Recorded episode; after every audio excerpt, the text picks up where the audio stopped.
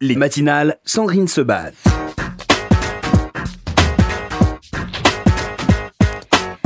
Merci d'être avec nous pour euh, ces matinales en direct. Nous avons le plaisir de recevoir deux hommes d'exception. Euh, Jean-Michel Fauvergue, bonjour. Bonjour. Thierry Orozco, bonjour. Bonjour. Faut que je dise général, monsieur Orozco Thierry. Thierry, ça ira, d'accord, merci. Mais général quand même, patron du RAID et patron du GIGN, pour un livre euh, absolument formidable, GIGN RAID, deux patrons face aux nouvelles menaces. Ça vient de paraître aux éditions Mareuil Éditions. Euh, un éditeur qui fait des choses d'ailleurs formidables, je le dis, parce que je m'aperçois qu'on reçoit de plus en plus ces invités, et tant mieux, parce que ce sont des livres euh, extrêmement intéressants, ce sont des livres, euh, je crois à vos images, euh, messieurs, ce sont des livres qui à la fois évidemment nous parlent de ce qu'on vit en France et dans le monde depuis plusieurs années, de plus en plus ces derniers mois, ces dernières semaines.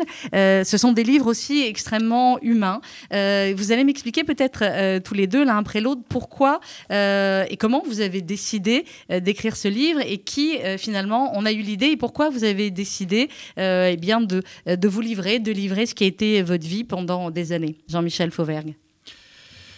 Alors, euh, tout d'abord, bonjour. Euh, si, si vous voulez bien, je vais revendiquer un tout petit peu la paternité de l'idée. Euh, après, euh, elle, a, elle a fait son chemin, cette idée-là. Mais euh, euh, moi, je me suis dit euh, assez rapidement, euh, et quand j'écrivais d'ailleurs euh, Patron du RAID euh, à l'époque, me suis dit, mais on, on- il manque quelque chose à, à mon livre, il manque une, une- un, un- un Lego, une pierre qui, qui, qui, qui- qui rassemble tout ça. J'étais pas seul, euh, j'étais pas seul, et, euh, et on a, il y, avait le GIGN à côté, et sur lequel on a, avec lequel on a très bien travaillé. Moi, dès que je suis arrivé au, au RAID, euh, Thierry, Thierry Roscoe, donc qui était patron du GIGN, et on, on a partagé rapidement une vision commune. commune. Et ça, je, me suis dit, à un certain moment, il faudra quand même le dire, parce que quand les gens parlent du GIGN, du RAID, ils voient l'affrontement, ou alors ils pensent à l'opposition, euh, même virile, mais bon, euh, ils pensent à l'opposition. Et, pas du tout. Alors, je dis pas qu'à un certain moment, on- il y a, quelques, oppositions d'ordre euh, technique, mais on a beaucoup, beaucoup travaillé ensemble avec Thierry, et, et- ça a influé sur toute la, sur toute la manière dont ensuite euh, RAID et GIGN ont- sont intervenus. euh, et et ça, ça, il fallait le raconter. Et donc voilà, j'ai eu cette idée-là, et puis euh, ça a cheminé. Et, Et ça a donné le livre. et voilà. Euh, Thierry Orozco, pourquoi ça vous a intéressé, vous, de, de raconter aussi votre parcours et, et d'échanger comme ça avec, avec Jean-Michel Fauvergue? Alors, euh, c'est vrai que c'est Jean-Michel qui un jour est venu me voir en me proposant de, de faire un livre ensemble. Euh, je lui ai dit d'abord, j'ai dit, euh, tu sais, je suis assez réservé parce que si c'est pour raconter des histoires d'anciens combattants, ça m'intéresse pas trop. Il a souri et finalement il m'a expliqué un peu son but. Euh, d'abord, j'avais apprécié Jean-Michel quand il était mon homologue dans la deuxième unité de contre-terrorisme national. Et je me suis dit, il y a quelque chose à faire parce qu'il y a beaucoup de clichés. Et expliquer un peu aux lecteurs euh, comment euh, on élabore euh, une stratégie dans une unité nationale? Montrer qu'il y a de l'émulation entre les unités, mais pas une guerre des polices, hein, comme Mhm. beaucoup aimeraient à le dire ou peuvent Guerre, le police, penser. gendarmerie, ouais. Et puis aussi de dire, euh, voilà, ben, on réfléchit, on analyse et on se prépare.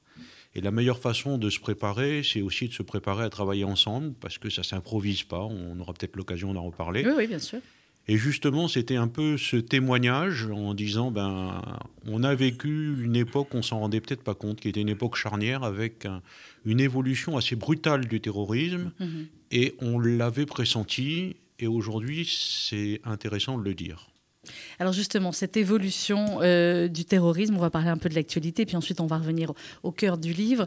Euh, Jean-Michel Fauvergue et Thierry Orozco, il y a euh, à peine 15 jours, 3 semaines, l'actualité va tellement vite. Parfois on se dit, voilà, la décapitation de ce professeur Samuel Paty, c'était il y a à peine 15 jours, 3 semaines. Et puis ensuite il y a eu Nice.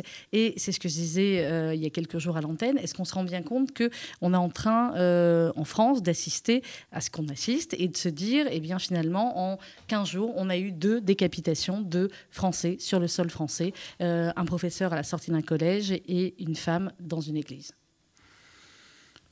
La question, c'est si on si on s'en rend bien compte, c'est ça? La question, si, si, on s'en rend bien compte et si on n'est pas entraîné dans une, dans une vague qui finalement, à chaque fois, euh, grandit un peu plus. À Mm. chaque fois, on, on monte le niveau jusqu'à dire bah, le niveau d'alerte là est au maximum. Puis après, on remonte encore. Mais jusqu'où Pour être tout à fait honnête, je ne crois pas que l'on que l'on monte le niveau euh, à chaque fois parce que euh, là, on est dans la triste euh, célébration, si je peux m'exprimer ainsi, de, de, de ce qui est arrivé au Bataclan. Bataclan. Exactement. Là, on était déjà sur le Bataclan à un niveau qui était un, un niveau particulièrement haut.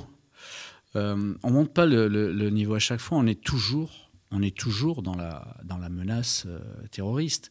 On est toujours dans la menace terroriste, même si elle a euh, changé, peut-être de, paradigme. C'est-à-dire qu'en en 2015, cette année, euh, cette année euh, horrible de 2015, on était sur euh, du, du terrorisme de, de réseau, euh, en particulier le Bataclan, les terrasses. C'était bien organisé sur l'extérieur et à l'intérieur.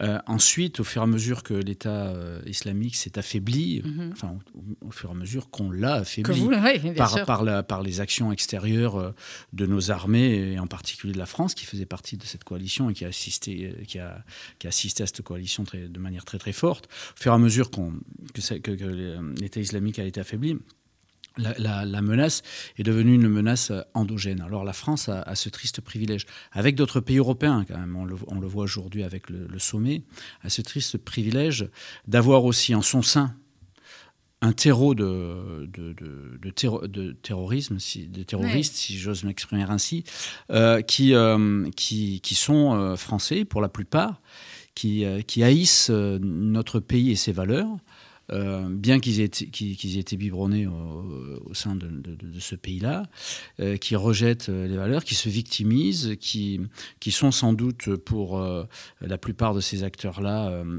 entraînés dans des, dans des actions morbides aussi, Mhm. qui, qui aiment ça, qui, il faut, faut quand même le reconnaître. C'est la face, la face noire et sombre de, de- l'être humain qui, est- qui développée comme ça. Donc on est toujours dans ce danger-là, pour répondre à votre question très précisément, on est toujours dans ce, dans ce danger-là. On s'en rend compte, sauf que on a un pouvoir de, résilience tel que...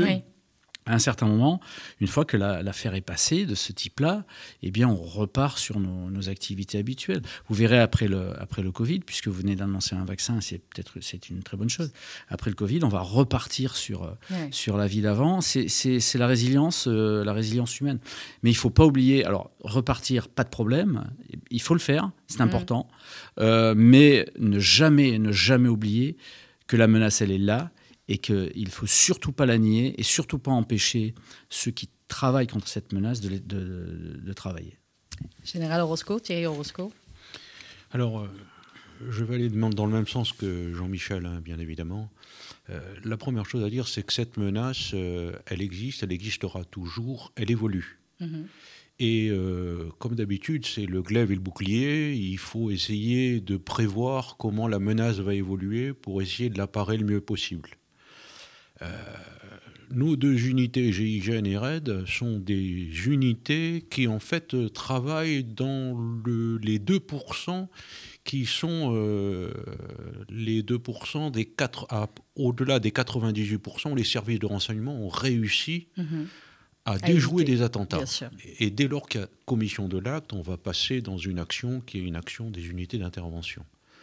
Il y a donc quand même une véritable efficacité, et ça on le ressent bien dans la population. On sent qu'il y a une efficacité de nos services. On est bouleversé, on est horrifié chaque fois que ça se passe. Mais quand on le ramène à la réalité de l'efficacité de nos services, à l'adaptation du système euh, français, on peut quand même être euh, relativement rassuré, même si à chaque fois on est horrifié, on Mhm, dit c'est reparti.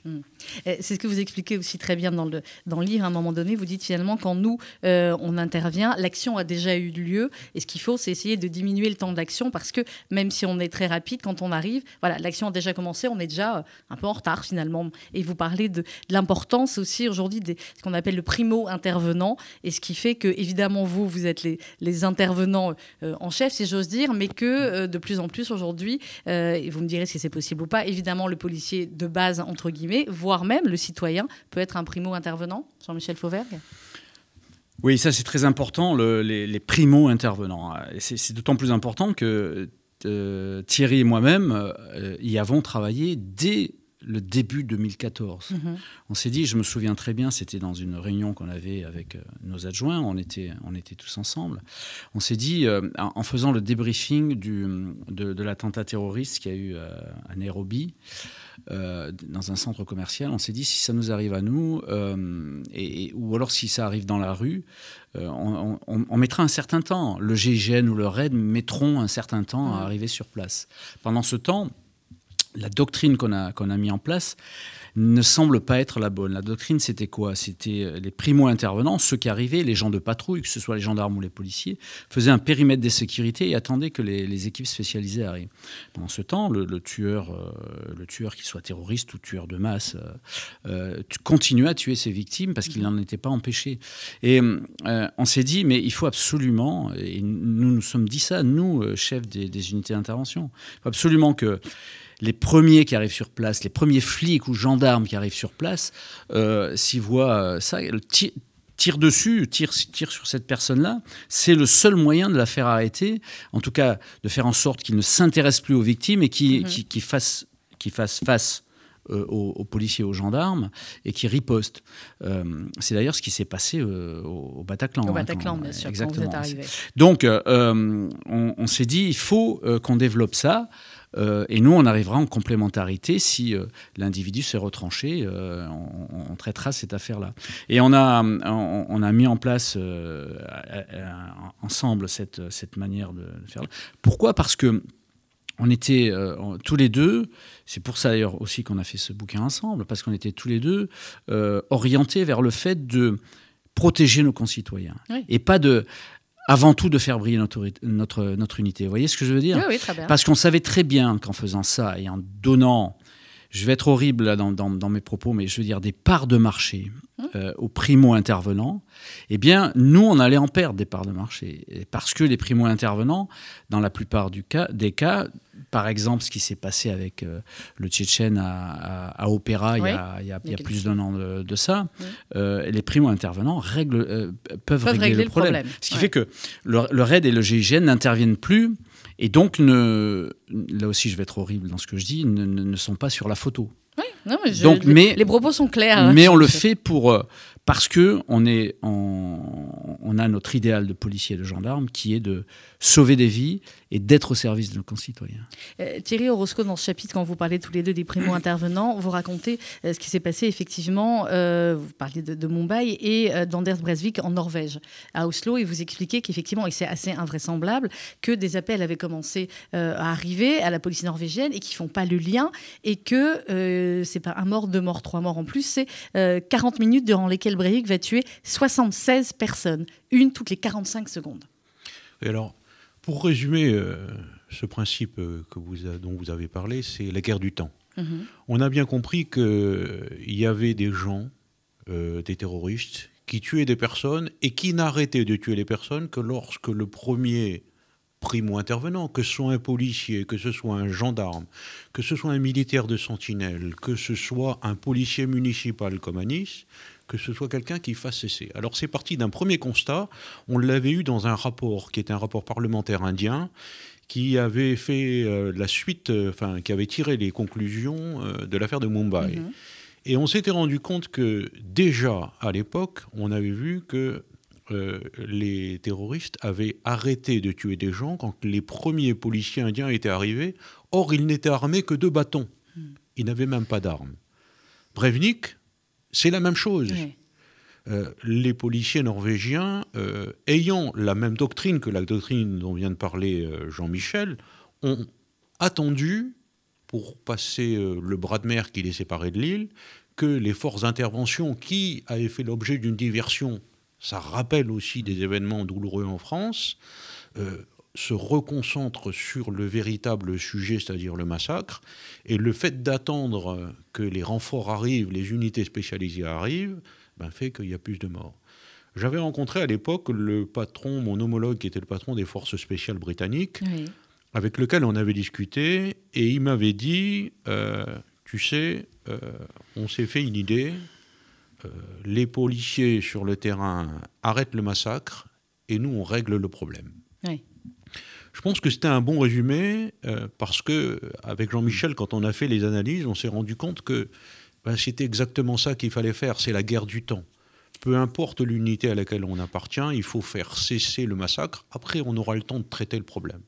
Et on va un peu à l'inverse de tout ce qui existait auparavant. auparavant, c'est novateur. On avait commencé, euh, on s'en souvient tous malheureusement, dans les années 70 mmh. avec Munich on avait le temps, on était le début dans, des, alors bon, je répondrai peut-être tout à l'heure, mais on a bien vu que tout évolue. Et cette notion du temps, qui est un chronomètre qui se déclenche, malheureusement, on n'a pas pu agir avant le début de l'action, eh ben, on est forcément en retard. C'est impressionnant, oui. Euh, euh, vous parliez des Britanniques, et euh, plusieurs fois dans le livre, Thierry Orozco, vous parlez aussi des Israéliens et de la manière dont parfois il peut y avoir collaboration ou écoute, en tout cas. Et en Israël, c'est vrai que la question du primo-intervenant est peut-être plus prégnante ou plus quotidienne qu'en France, puisque la plupart des Israéliens et des Israéliennes aussi ont fait leur service militaire et sont même de réserve pendant de nombreuses années. Est-ce que vous pensez que c'est une question qui, en France aussi, pourrait se poser ou simplement apprendre à nos concitoyens de plus en plus certains, euh, certains gestes. Déjà, évidemment, appeler la police, mais d'autres gestes qui pourraient, sans mettre leur vie en danger, euh, ou pas du tout, ou alors vous considérez que le primo-intervenant, c'est forcément un policier ou un gendarme ou quelqu'un avec de l'expérience Alors, euh, mes échanges avec mes camarades du Yamam, hein, parce que c'est l'unité d'intervention israélienne, qui est pratiquement une unité sœur hein, pour le GIGN. Mm. il y a des liens très étroits et qui ont fait qu'on a beaucoup progressé euh, les uns les autres en échangeant des techniques et des tactiques. Euh, de dire que le, le, citoyen non armé doit intervenir, c'est très dangereux. Mm. En France, on s'aperçoit aujourd'hui qu'il y a suffisamment de gens armés, suffisamment peut-être pas assez, mais tellement de gens armés représentant les forces de l'ordre, hein, on l'a dit, euh, euh, les forces étatiques, la police, la gendarmerie, euh, les militaires de sentinelle, les policiers municipaux, tous ces gens-là doivent aujourd'hui être en mesure d'agir le plus rapidement possible.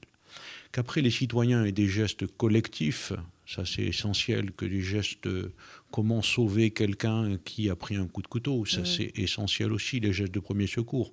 Maintenant, les faire cesser la tuerie, je pense que pour les citoyens, c'est un peu compliqué. Jean-Michel Fauvergue oui, je, suis en parfait accord avec tout ce qui a été dit là. On nos deux pays n'ont pas les mêmes, euh, la même histoire, les, mêmes. Euh, voilà. Mais je voulais juste rajouter une chose euh, qui me semble importante. Vous savez qu'en ce moment, je suis avec ma, collègue Alice Toureau, porteur d'une loi qui s'appelle la loi sur la sécurité globale. Et dans cette loi, il y, a un, il y, a un, article. Et un article qui autorise les policiers et les gendarmes euh, à rentrer armés dans les ERP, dans les établissements recevant du public. Aujourd'hui, les policiers et les gendarmes, depuis 2015, sont autorisés hors service à être armés. Dans la rue, euh, voilà, dans la rue, euh, ils, sont, ils sont armés, ils sont policiers et gendarmes 24 heures sur 24. Mais, hein. mais bizarrement, ils ne peuvent rentrer dans les, dans les établissements publics ou dans les stades, etc. Donc, je, porte cet, article-là. C'est un article euh, fort, mais qui est destiné euh, aux gens, à des professionnels qui s'entraînent, qui sont voilà, qui sont qui, qui, savent réagir, etc. On, a du mal. Je, dois, on, argumente. Euh, on a, on a, on a beaucoup de mal à, faire passer ça. Mais c'est logique aussi. Ça fait pas partie de notre de notre culture à nous, y compris si ce sont des gens professionnels. Quoi. Donc, euh, beaucoup, beaucoup, beaucoup de, travail euh, d'argumentaire, de persuasion. Euh, et, voilà, ça va avancer de, cette manière-là. Mais de là à passer à, d'autres, d'autres personnes armées, je, je pense Armées ou pas armées, hein, forcément. Simplement savoir en fait comment réagir. Alors après, pour, pour, pour informer, oui, je, pense qu'on peut, on peut travailler sur, sur ce domaine-là. De, de, mais on, on, y travaille, on y travaille beaucoup en ce moment.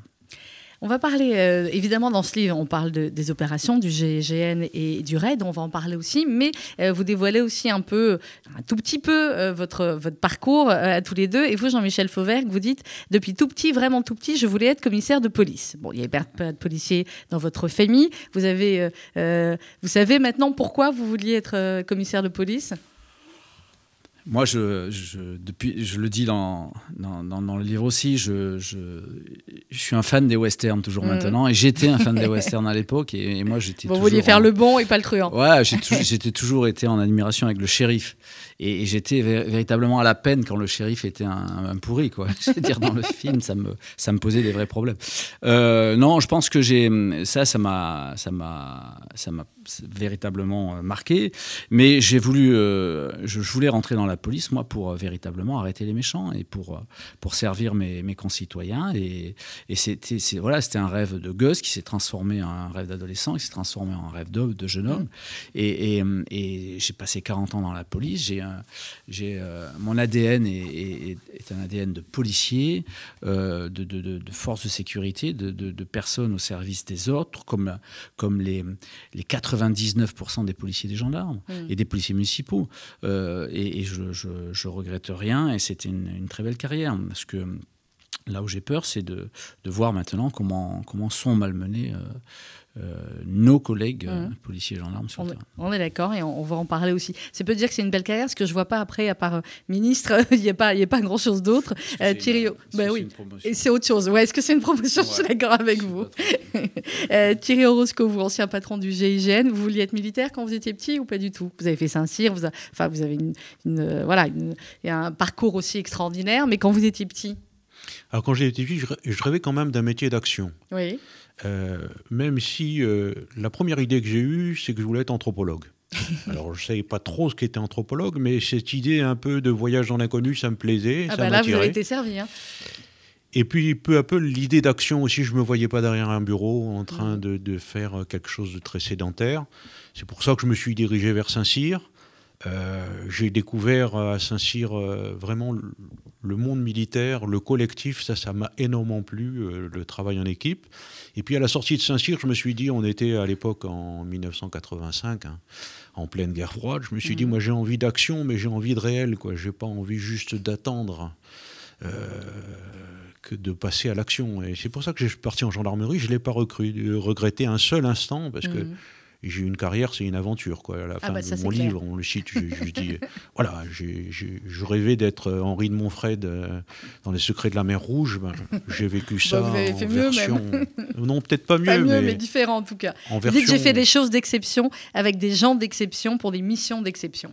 Voilà, ça c'est c'est tout à fait ça. Ben, c'est tout à fait ça, on est bien d'accord. On va marquer une petite pause musicale. On se retrouve juste après avec mes invités ce matin. Jean-Michel Fauvergue et Thierry Orozco, GIGN RAID, deux patrons face aux nouvelles menaces aux éditions Marie. Vous vouliez dire autre chose, Jean-Michel, avant de lancer la pause? Non, non, j'ai envoyé Bruel. envoyé Bruel.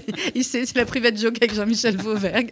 Patrick Bruel, c'est Héros, mais c'est une chanson qui est pour vous, messieurs, et pour tous les autres. Donc c'est pour ça qu'on l'a diffusée ce matin. Et on se retrouve juste après avec Jean-Michel Fauvergue et Thierry Orozco jusqu'à 12h.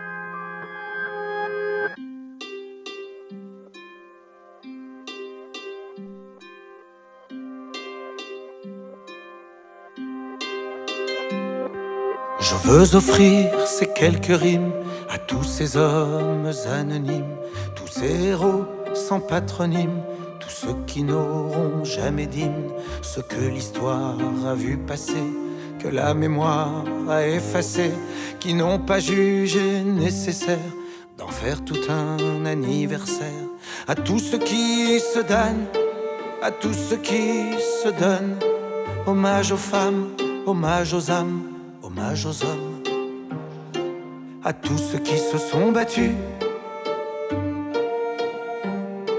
qui ont gagné sans l'avoir su. Je veux offrir ces quelques phrases à ceux qui passent et puis s'effacent, aux inventeurs de jolis mots, morts de les avoir chantés trop, à ceux qui courent dans les secours, qui dans les nuits donnent le jour, à ceux qui s'éteignent dans les flammes, sans drapeau et sans oriflamme, à tous ceux qui se donnent, à tous ceux qui se donnent. Hommage aux femmes, hommage aux âmes hommage aux hommes, tous ces faiseurs d'humanité, effacé par l'humilité. Effacé par l'humilité.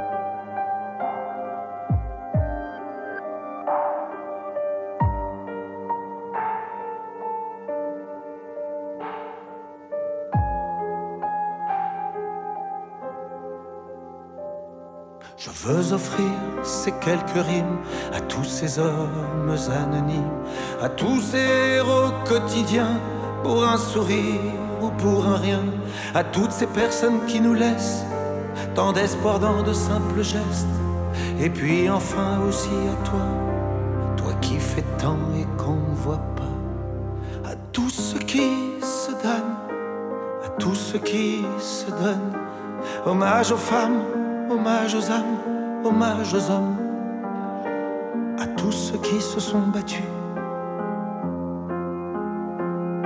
qui ont gagné sans l'avoir su,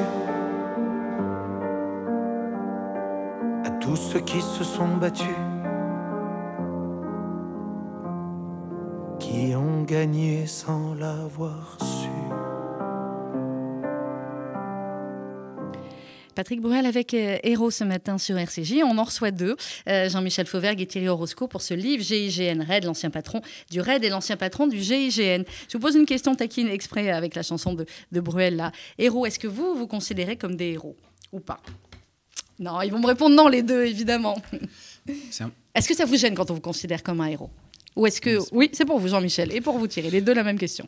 Euh, non, je me considère pas comme un héros. Clairement non. Clairement non. Moi, je me considère comme le, le- je- je- à l'époque, hein, comme le Mm. patron d'une unité composée de gens exceptionnels, mais qui avaient les moyens de l'être, de par le recrutement, de par les moyens euh, techniques et, et qu'on leur donnait, le temps qu'on leur donnait pour s'entraîner, et de par aussi le fait de les, les process d'intervention qu'ils répétaient, euh, qu'ils répétaient sans cesse. Alors intervenir avec des gens comme ça, commander des gens comme ça, sur l'action, commander Ouais. sur l'action des gens comme ça, c'est euh, c'est- intéressant. Euh, après, on est confronté, on a été confronté euh, avec Thierry et tous les gens qui commandent des, unités comme ça sont confrontés à des, à, des choses qui sont particulières, hors du commun. Euh, c'est de l'action euh, hors du commun euh, qui fait, euh, qui, fait qui, qui forge les hommes. c'est peut-être ça qu'il faut dire. Mhm. Thierry Orozco Alors, je suis comme Jean-Michel, hein. un héros peut-être pas. Euh, Qu'il y ait eu des héros au sein du GIGN sur certaines opérations, certainement. Que les missions soient exceptionnelles euh, avec euh, des hommes d'exception qui forment une unité d'exception aussi, certainement. Mais par-dessus tout, je crois que ce qu'il y a surtout, c'est cette notion que l'on fait du bien. Un peu chevalier blanc, on se Ouais, sent ça chevalier blanc. va, Chevalier blanc, ça. Et ça, c'est ce qui anime les gens, parce qu'on Mhm. on sait qu'on peut mettre sa vie en péril, mais on a tellement l'impression qu'on fait du bien que Oui, oui. ça, ça subjugue et ça, ça, ça- ça nous rend plus fort et porte. ça nous fait nous dépasser. Euh, alors évidemment, ce qui est extrêmement intéressant dans, dans ce livre, euh, c'est ce que vous racontez sur les opérations, on va en parler, mais c'est aussi euh, ce que vous expliquez sur la notion finalement de commandement. Et forcément, quand on a été et patron du RAID et patron du GIGN, c'est clair que vous savez de quoi vous parlez. Vous parlez du, du management de cœur et vous, prenez, vous reprenez, Jean-Michel Fauvergue, cette phrase de Clémenceau, pour prendre une décision, il faut être un nombre impair de personnes et trois, c'est déjà trop. Mhm. Je crois que je vais la mettre à l'entrée. là. Alors, euh, Donc il y a un chef, c'est tout. Oui, mais euh, le, le- le ma- le management, le commandement aujourd'hui de, de- des unités comme, comme les nôtres, le commandement euh, même à l'armée et partout, c'est- ça se fait pas comme, comme en, au début de la guerre de 14, où, où au coup de sifflet, tout le monde montait sur les tranchées et allait se faire tuer euh, sur l'assaut. Euh, ça avait changé d'ailleurs entre-temps. hein, pendant la, la guerre de 14, ça se faisait plus comme ça en 18. Euh, nous, c'est clairement plus possible maintenant. Vous ne pouvez pas envoyer, vous pouvez pas faire la mission avec, avec des gars de chez vous, les envoyer d'un point A à un point B quand le point B c'est au péril de leur vie, en leur disant tout simplement allez-y, on y va. Quoi. Ouais. Non, vous devez préparer tout ça en amont. C'est ce qu'on appelle le management moderne. Et d'ailleurs, euh, ces, ces techniques de management-là, euh, je- moi, je les, euh, je les partage en entreprise, puisque je, Mhm. fais des, je fais des conférences sur entreprise, et, et j'y trouve beaucoup de points communs. Euh, on, on doit pouvoir, c'est ce que j'appelle, donc, c'est ce qu'on appelait au RAID le, le management de cœur, Oui. en amont de l'action. Déjà, avoir la, la vision de ce que sera notre menace de demain, comment notre marché va évoluer, comment le marché de notre menace va évoluer. Et ça, c'est du rôle du, management, du chef et de, ses adjoints, euh, et, et- à- qui va être enrichi par les échanges que vous allez avoir, en particulier par les autres chefs des autres unités. Voilà. Euh, du, de- du GIGN, mais d'autres unités aussi. Ça, c'est la, la première chose. Ensuite, dans ce, dans ce management de cœur, il faut le partager avec, euh, avec vos, vos professionnels, avec vos experts.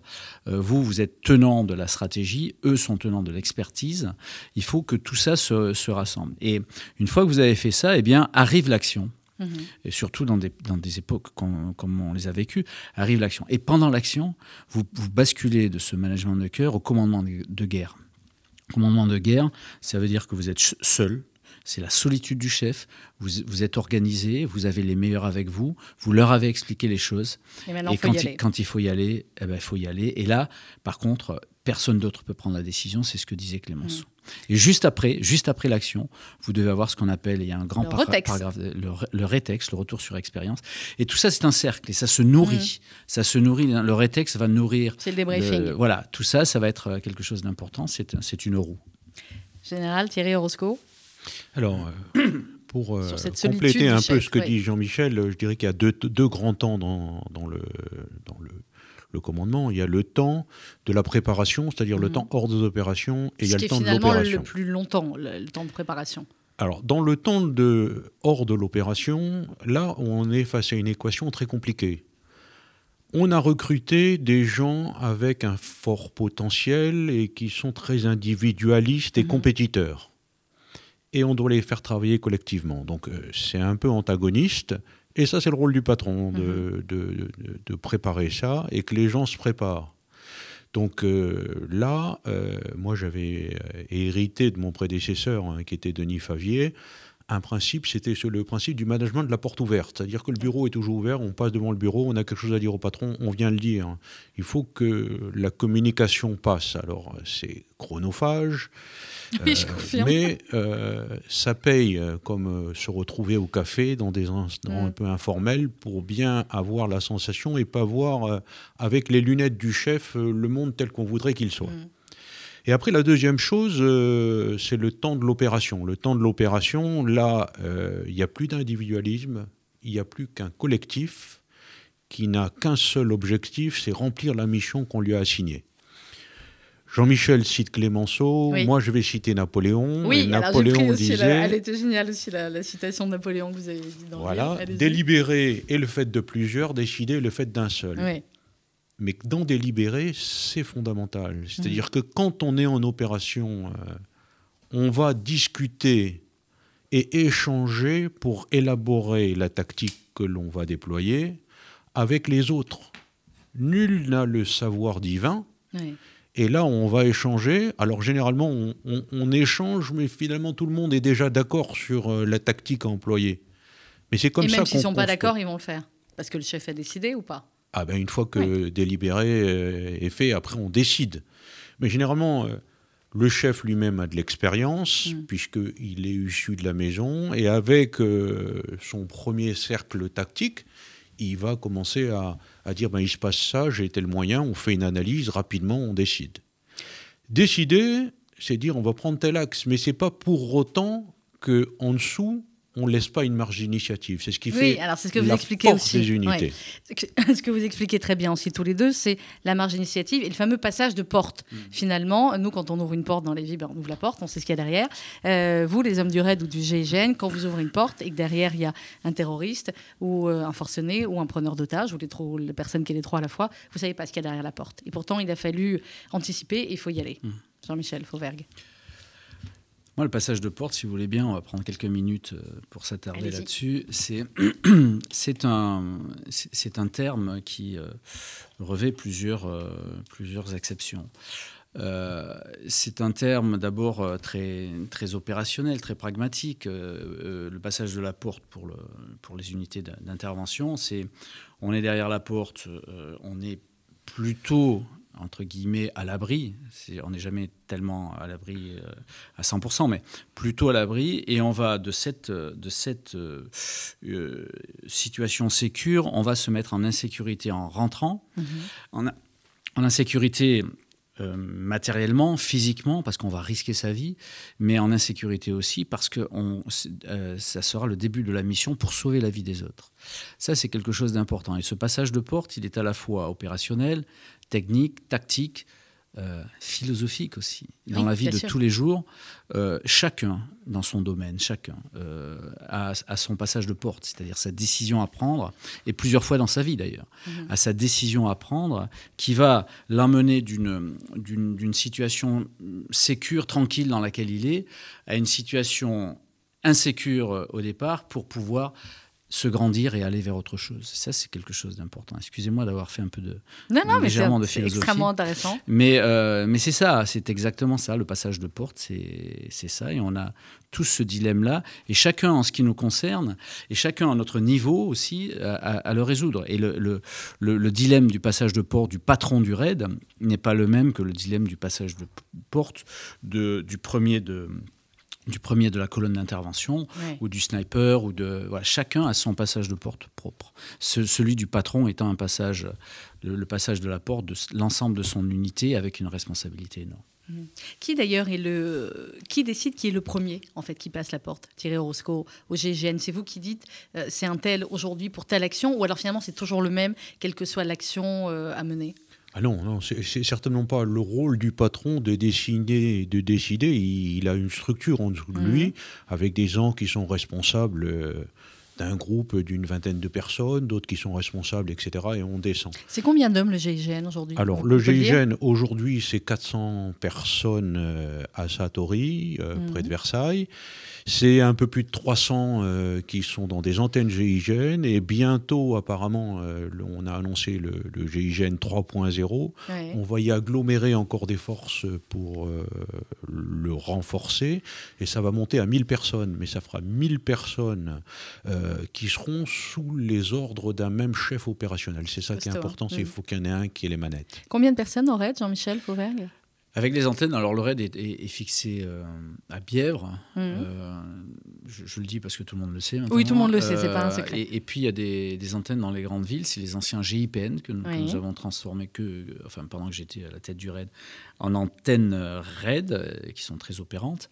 euh, avec toutes les antennes, donc il y a 11, euh, il y a, il y a 10 antennes métropolitaines, 3 en Outre-mer. Euh, on est à un peu plus de 550 opérateurs de terrain.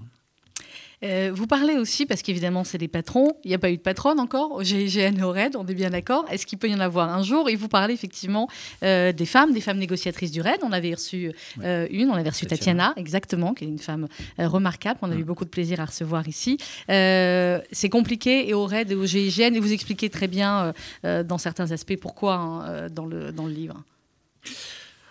Oui, là, le... d'abord, moi, ce que je dis dans, le bouquin, parce que j'en suis euh, profondément persuadé, c'est que s'il y a bien une unité dans laquelle on, peut avoir des femmes, c'est bien le RAID. Pourquoi? Parce qu'on n'est jamais seul, euh, parce qu'on travaille en groupe, on travaille en, en équipe et il n'y a pas de mission isolée. Donc cette espèce de, de, de- de contrainte, euh, de, force physique, etc., n'existe pas de ce point de vue-là. Par contre, elle existe sur un autre Oui, point sur de vue. C'est que bah, chaque, chaque opérateur a 40 kilos sur le dos, euh, euh, c'est- difficile physiquement. Et, et, et les filles, moi, chaque fois qu'il y avait des ouvertures de poste euh, pour, pour postuler à la candidature, hein, euh, j'avais, j'avais pas, il n'y avait pas de femme. Elle, se, s'auto-censure euh, de ce point de vue-là. par contre, on a, on a essayé. moi, j'avais deux femmes dans, Sniper mhm. à l'époque. Ça, ça n'était jamais arrivé au, au, raid, en tout cas. Elles sont ensuite parties par le jeu des mutations, etc. Et vous dites pas de chef, euh, de chef femme euh, au raid. Euh, est-ce que ça peut arriver? Oui, bien sûr, ça peut arriver. Et, il, le faudra un jour. Vous avez bien une femme qui est directeur des CRS actuellement. Oui, oui, pourquoi pas. Mais moi, à mon époque, sur le numéro 3, c'est-à-dire j'avais deux, deux commissaires adjoints. le numéro 3 est du RAID est parti, donc le deuxième commissaire adjoint est mhm. parti. Et, à l'époque, j'avais proposé une, une, femme qui, à mon avis, avait toutes les qualités. Euh, c'était, elle, commandait des, des BRI, elle, elle, a commandé des. Voilà, de, elle, avait toutes les qualités. Et ma, la candidature que j'ai proposée n'a pas été retenue à cette époque-là. Les choses peuvent évoluer. Thierry Orozco au GIGN, vous dites il n'y a pas de test homme ou test femme, il y a des tests équipiers. Alors, il y a des tests équipiers, euh, oui, parce qu'il n'y a pas de raison de dire euh, il y a des tests réservés aux hommes et puis des tests réservés aux femmes. Pour la partie, parce qu'il y a plusieurs métiers au GIGN, hein, il y a plusieurs métiers qui sont très spécialisés les uns par rapport aux autres. Dans le métier pur de l'intervention, tel qu'on s'imagine le GIGN ou le RAID, c'est vrai quand on a 30 à 40 kilos et qu'il faut tirer son camarade parce qu'il est au sol, bon, ben, il y a des tests équipiers. Maintenant, il y a d'autres métiers dans lesquels il y a des femmes. Mhm. Et euh, les femmes euh, au GIGN, aujourd'hui, se sont fait parfaitement leur place. Euh, elles ont été, sur bien des points de vue, plus performantes en progressant dans l'avancement que les hommes. Il y en a qui ont des postes de responsabilité mhm. aujourd'hui, hein, j'en revois encore de temps en temps. Et pour nous, il n'y a pas de différence entre un homme et une femme. Il y a un membre du GIGN et je pense qu'aujourd'hui, elles sont arrivées, elles font partie du paysage, elles se sont fait respecter parce que je pense que les premières, ça n'a pas été ben forcément facile. Mais aujourd'hui, ce n'est pas une question qu'on se pose. On ne se dit pas bah, pourquoi il y a des femmes ou est-ce que demain, il n'y aura plus de femmes? Non, mais, clairement. Alors, sur le passage de porte, euh, vous racontez évidemment euh, tous les deux des, anecdotes personnelles. Euh, Jean-Michel Fauvert, l'hypercachère et le Bataclan. On est effectivement en plein procès de Charlie Hebdo, hypercachère, qui s'est arrêté pour, pour quelques jours. Et le Bataclan, cette semaine, nous le commémorons cinq ans après. nous aurons notamment jeudi également dans cette émission Jean-Pierre Albertini, qui est le papa d'une des victimes euh, du Bataclan. Cinq ans après, Jean-Michel Fauvergue, est-ce que vous avez réalisé d'une certaine manière ce que vous avez fait ce jour-là, ce que vos hommes ont fait, ce que vous avez vu et ce passage de porte? Là, on parle du Bataclan plus. On parle du Bataclan. D'accord. Sur le Bataclan, c'est une intervention qui a été, euh, qui a été euh, très particulière, je vais le dire comme ça, très particulière à bien des égards. Euh, d'abord, euh, avant de, passer, de parler de ce passage de porte, d'abord, elle était très particulière parce que pour la première fois en France, on avait des bombes humaines, des kamikazes. Et ça, c'est quelque chose de terrible à, gérer. Quand vous avez à commander des, hommes et quand vous êtes au milieu d'eux, euh, de savoir comment vous allez gérer un, un, kamikaze, une bombe intelligente qui va se déclencher euh, au contact de, vous-même ou de vos, et de vos équipiers. Ça, c'était la, première chose. Et puis, évidemment, bien évidemment, le passage de la porte du Bataclan, c'est de la, de la zone euh, sécure que, que, je disais sur la, sur la vie, euh, zone vie, même s'il il y a du danger, et vous rentrez dans l'enfer. Le, Bataclan, c'est l'enfer. C'était c'est une fosse remplie de, de blessés et de morts, euh, du, sang qui, qui s'est coulé. vous savez, la mort, elle a, elle a une odeur, elle a, une, elle a cette odeur acre de, ce sang qui s'écoule mmh. partout. Elle a, elle, a un, elle a un son aussi, le son de ces vibrations, de ces, de ces portables. Quoi. Et, vous, et, là, vous êtes, vous arrivez, vous êtes subjugué mmh. par ça, sonné mais vous avez derrière vous toute la, toute la colonne d'assaut. Et là, là, vous êtes en premier. Donc il faut, il faut aller au bout parce que c'est au bout qu'il faut bloquer la porte derrière laquelle sont ces barbares euh, bardés d'explosifs. donc eh ben, vous y allez et, vous amenez, euh, et vous amenez les gens. Et vous empêchez, et vous empêchez votre. Euh, votre médecin du RAID, qui a fait un très beau livre d'ailleurs, vous, vous, qui, qui veut partir dans tous les sens pour, pour porter secours, vous lui dites non, ton rôle c'est d'être derrière nous dans la colonne, dès qu'on aura sécurisé, tu iras. Et donc, vous, voilà, vous tenez vos gens, vous tenez votre médecin, vous tenez tout le monde et vous allez sur la, sur la mission. Après, une fois que c'est sécurisé, eh bien, vous, vous, lâchez euh, vos, médecins qui vont, qui, qui, qui, vont faire le job. Qui vont faire ce qu'ils peuvent. Mmh. Vous, Thierry Orosco, la, la mission qui pour vous était là la pire, entre guillemets, la plus compliquée Jean-Michel Fauvergue parle du Bataclan et de l'hypercachère. Pour vous, c'était laquelle? La mission la plus compliquée, euh, je ne sais pas. Il y a des missions qui m'ont marqué, mhm. notamment euh, une mission qui est euh, une mission qui avait lieu dans le sud de la France. C'était un peu de la détresse, la détresse sociale.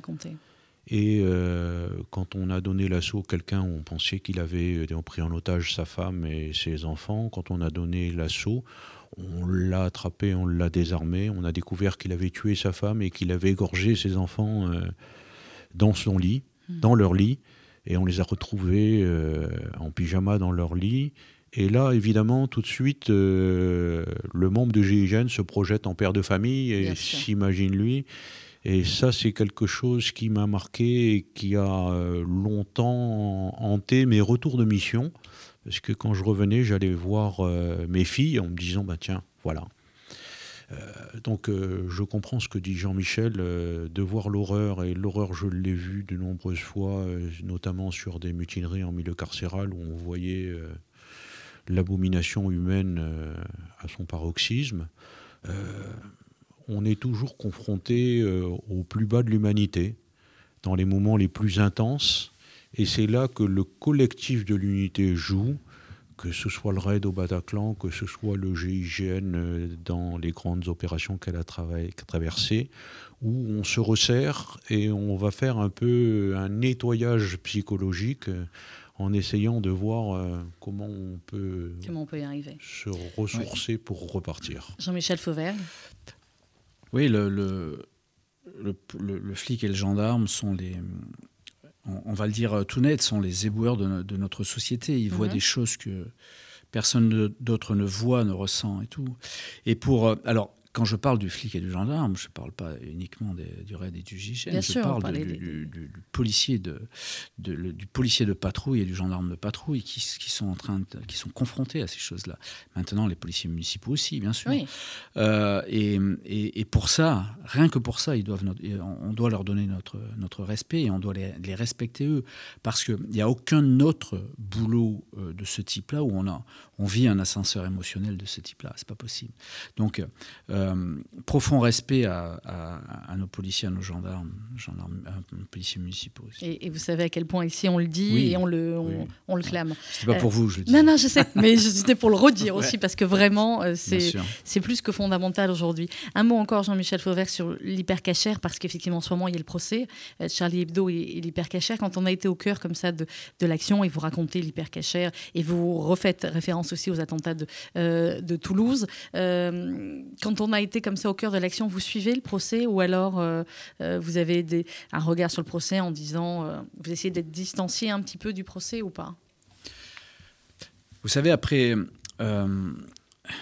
quand j'ai quand j'ai quitté le raid et la police, et, mmh. donc j'ai basculé rapidement en politique, ce qui m'a permis d'aller d'aller vite et de me poser moins de questions. Je me suis je me suis j'ai tenté de m'éloigner de tout ça. De tout, de, mmh. Pourquoi? Parce que, bah parce que j'avais envie de, de, de parler d'autres choses, de voir d'autres choses, etc. Euh, euh, dans une émission, euh, dans une émission de télé, je disais même que, et c'était vrai à l'époque, que je regardais plus de films de, policiers. D'abord parce que j'avais l'impression de faire des heures sup, et ensuite, et ensuite parce que parce que j'avais besoin d'autre chose. Alors je regardais Mimi Mati, je regardais des trucs comme ça. Quoi. Mais, mais ça m'apaisait. Euh, et, et, là, c'est pareil. Alors euh, à chaque fois qu'il y a un qu'il y a un procès, qu'on reparle, un attentat, qu'on, là on arrive, euh, on arrive à la commémoration, etc. Donc vous, vous, reprenez une charge, vous reprenez un, un, coup, un coup derrière et tout.